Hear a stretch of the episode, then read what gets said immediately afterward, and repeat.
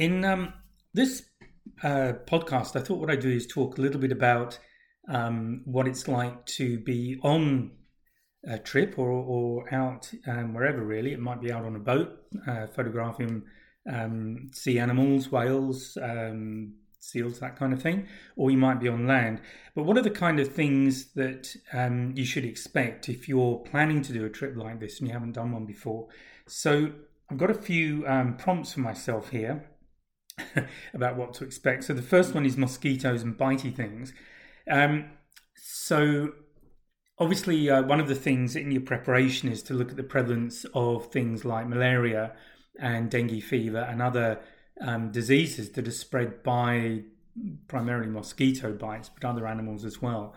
And depending on the length of your trip, you may decide to take antimalarials, that kind of thing. But the problem is that a lot of them are essentially antibiotics, and if you take them over an extended period, say several months, they can do damage to your body. So I've I've had this um, in southern Africa, and I um, was kind of in two minds whether whether or not to take um, antimalarials to start with, and I decided to do it. But by the time I was about three months in, I was starting to have stomach troubles myself, and um, in fact, talking to somebody who was leading uh, that particular volunteering uh, project, she uh, lived in uh, Mozambique which is where I was, and she didn't take them for that reason. So I think there's a couple of things about this. Is if it's a short trip and you're able to take antimalarials, probably a good idea to do that because it gives you that extra level of safety.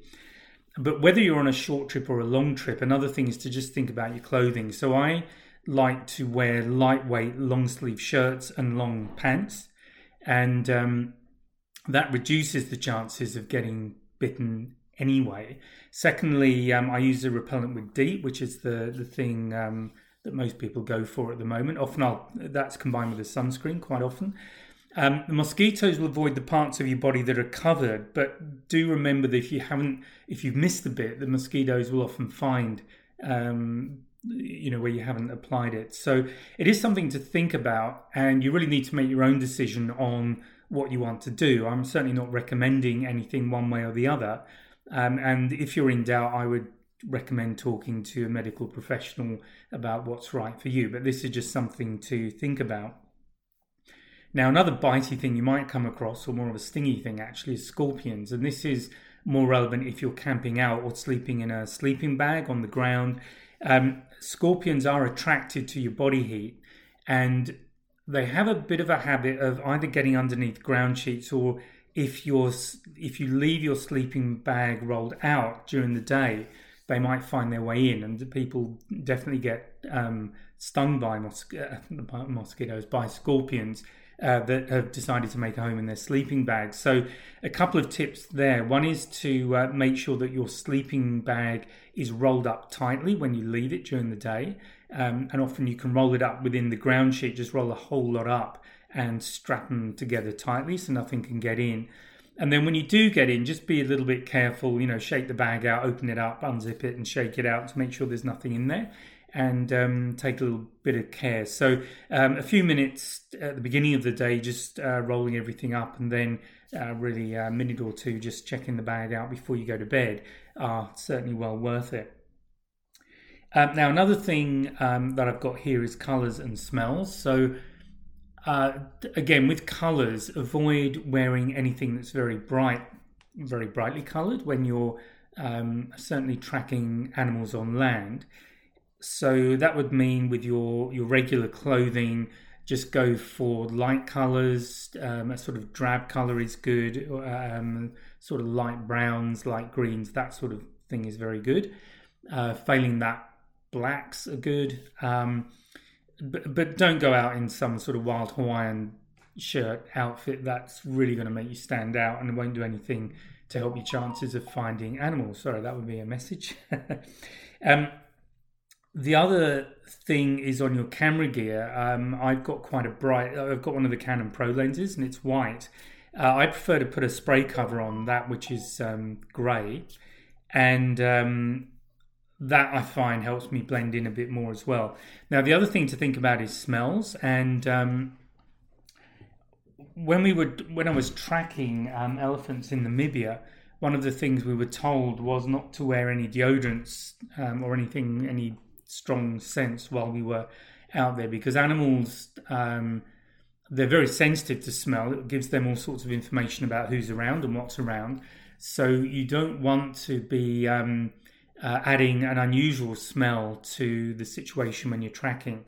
So um, it's just something more to expect when you're out in the field. But if, if you're told not to um, wear any deodorant, that's fine. You know your your natural smell um, will be fine. I hope um, in most cases uh, for both the wildlife and the people you're with. Um, another thing I wanted to mention is dust. So I've already mentioned that I use a cover on my uh, camera usually. That's a spray cover. So dust is dust dust is a problem. Obviously, getting on your lens, you need to be regularly cleaning your lens. But if you're in an area where there's very fine dust, it can get between the camera body and the lens, and that can start giving you all sorts of problems. So if you do need to change lenses, be very careful. I often um, have a blanket or a cover or something I can put over the whole camera and then do the change undercover. So there's no although there's a minimum amount of dust floating around to to get in, and particularly onto the sensor. Uh, ideally, um, I don't change lenses at all. So typically, I've got two cameras with me, one with a uh, long zoom and the other with a wide angle zoom on it, and uh, that way I don't need to change lenses.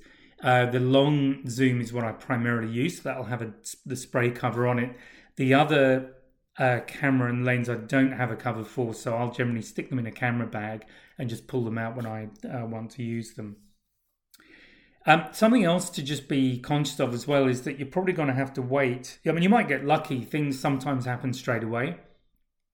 Um, other times, though, you've got to wait, and sometimes that might be several days. And um, if you're visiting a place for a short period, you have to be prepared that you might not see anything at all, or at least the the animals you've primarily uh, gone along to see. So that unfortunately, unfortunately, is just the name of the game. So do be prepared to wait. On the other hand, be ready to take a shot straight away. So one of the things I'll do on the camera is turn off the auto power off. Um, certainly for things like whales, because it can all be over if it's bridge, can be over in a couple of seconds. So uh, and, and the camera's still turning on. If you've got a land situation, then you might well be able to get away with it because things usually don't happen that fast. But if you've got, say, um, a cheetah chasing down an impala, that can happen very quickly and it's very easy to miss the shot. So, my general recommendation is to switch the um, auto power off off. If you're concerned about draining the battery, um, switch the camera off manually when there's, excuse me, nothing going on and taking um, a chance. Uh, if you're able to recharge the camera every day, then definitely do that. Um, if not, then you're just going to have to. I, I use the uh, bolt-on extender on my can, Canon bodies, which allow me to um, put a second battery there. So that's one way of getting around that. But that um, obviously can work better if you've got um, certainly the option to recharge every day. You ideally want uh, battery power to last you two or three days if you can't get access to power, in which case you're going to have to ration um, yourself a little bit. So, yeah, the, the, I guess the point there is, um, you know, be ready, but also for things to happen straight away. Always have your camera equipment ready, but be aware that you might well have um, days where you don't see much of anything. Um, the other thing that um, I always like to do is make sure I'm with a local guide because they will know the area, they'll, they'll know the best places to go. They're very good at reading spoor, and I've spoken about that in another podcast about tracking. But spoor is anything left behind by an animal. Um, it could be dung, it could be footprints, it could be damage to vegetation, could be absolutely anything. So that is a story. Uh, it's like standing um, on the ground and looking around you and that spoor tells you the story of what's happened in the last few hours, the last few days. Uh, the trick is being able to read the language, and that's where the guides come in because um, most of the guides I've been with are very, very good. They'll know by looking at the tracks how old they are, they'll know by looking at dung how old it is. Um, if it's cold and dry, probably a few days. If it's warm, wet, and full of dung beetles, um, that's very recent. So you get these kind of clues to tell you what's going on and where things are.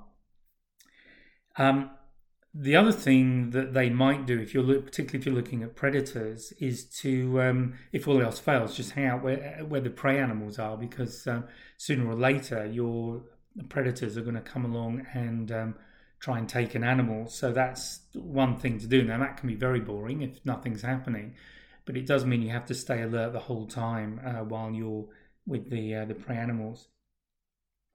And the final thing I wanted to talk about is this is quite a short podcast. Is just always be ready for the unexpected. Be, and I don't just mean be ready for things to happen very quickly. Uh, I'm also thinking about unexpected shots. You might just get some backlighting happening, or um, um, you know, an animal will just set itself up against the skyline, so it looks pretty pretty interesting. But what I mean really is um, be open to other photographs, other images that you hadn't particularly planned for. So you might be hoping to get, say, a whale breaching. If you're watching um, humpback whales, you might be looking for a predator to chase an animal, or you might just want to catch a, a picture of a predator doing anything. But sometimes other animals, there are other things happen. Um, so um, one thing I'm just thinking of now is a, a, picture I got of a chameleon that I'm quite pleased with. Uh, but that was seen by a friend who um, happened to see it as we were driving past. And how she saw it, I don't know, because I couldn't see it when I was standing right next to it. But um, yeah, be ready for other things that, that pop along. So uh, that might even be trees, light through the trees, all sorts of things like that. So that really is. Um, I could talk more about behind the scenes, but these are probably the key things that. So they overlap a little bit between what to expect when you're actually on a trip and also what to do at the planning stage to make sure that when you do get get out there wherever you're going, you are um, ready to uh, make the most of the situation. Because for most of us, we're not able to go out every day and um, see these animals or potentially see these animals. So when the opportunity comes along, we really have to be um, on the ball, uh, really at the top of our game uh, to make the most of the opportunity. And one of the ways to help you uh, in that scenario is to um, do a little bit of preparation and be a bit more clued up about what to expect when you get out there. So that's it for this podcast. I hope you, uh, if you are going away on a trip, I hope you have a great trip and uh, that um, this has been helpful. And um, I'll speak to you again on um, another podcast. So bye for now. Just before I go, I want to let you know that there's a couple of ways you can support me if you feel so inclined. Uh, with the podcast, Buzzsprout, which is the um, the platform I use for all of my podcasts, they have a subscription model. So if you feel that you would like to subscribe, a few dollars, a few euros, whatever, um, to the podcast, that'd be much appreciated. The other option is my Patreon membership. So if you'd like to become a patron, and that starts at the price of a cup of coffee every month. You'll get access to exclusive material, behind the scenes material, photography tips, all this kind of stuff, depending on which tier you're at. So there is information available through my website and um, also on the, uh, uh, the written text to go with this podcast. So if you choose either one, thank you so much in advance. And whether or not you do, I hope you uh, continue to enjoy the podcasts and let other people know about them. Thank you very much. Bye for now.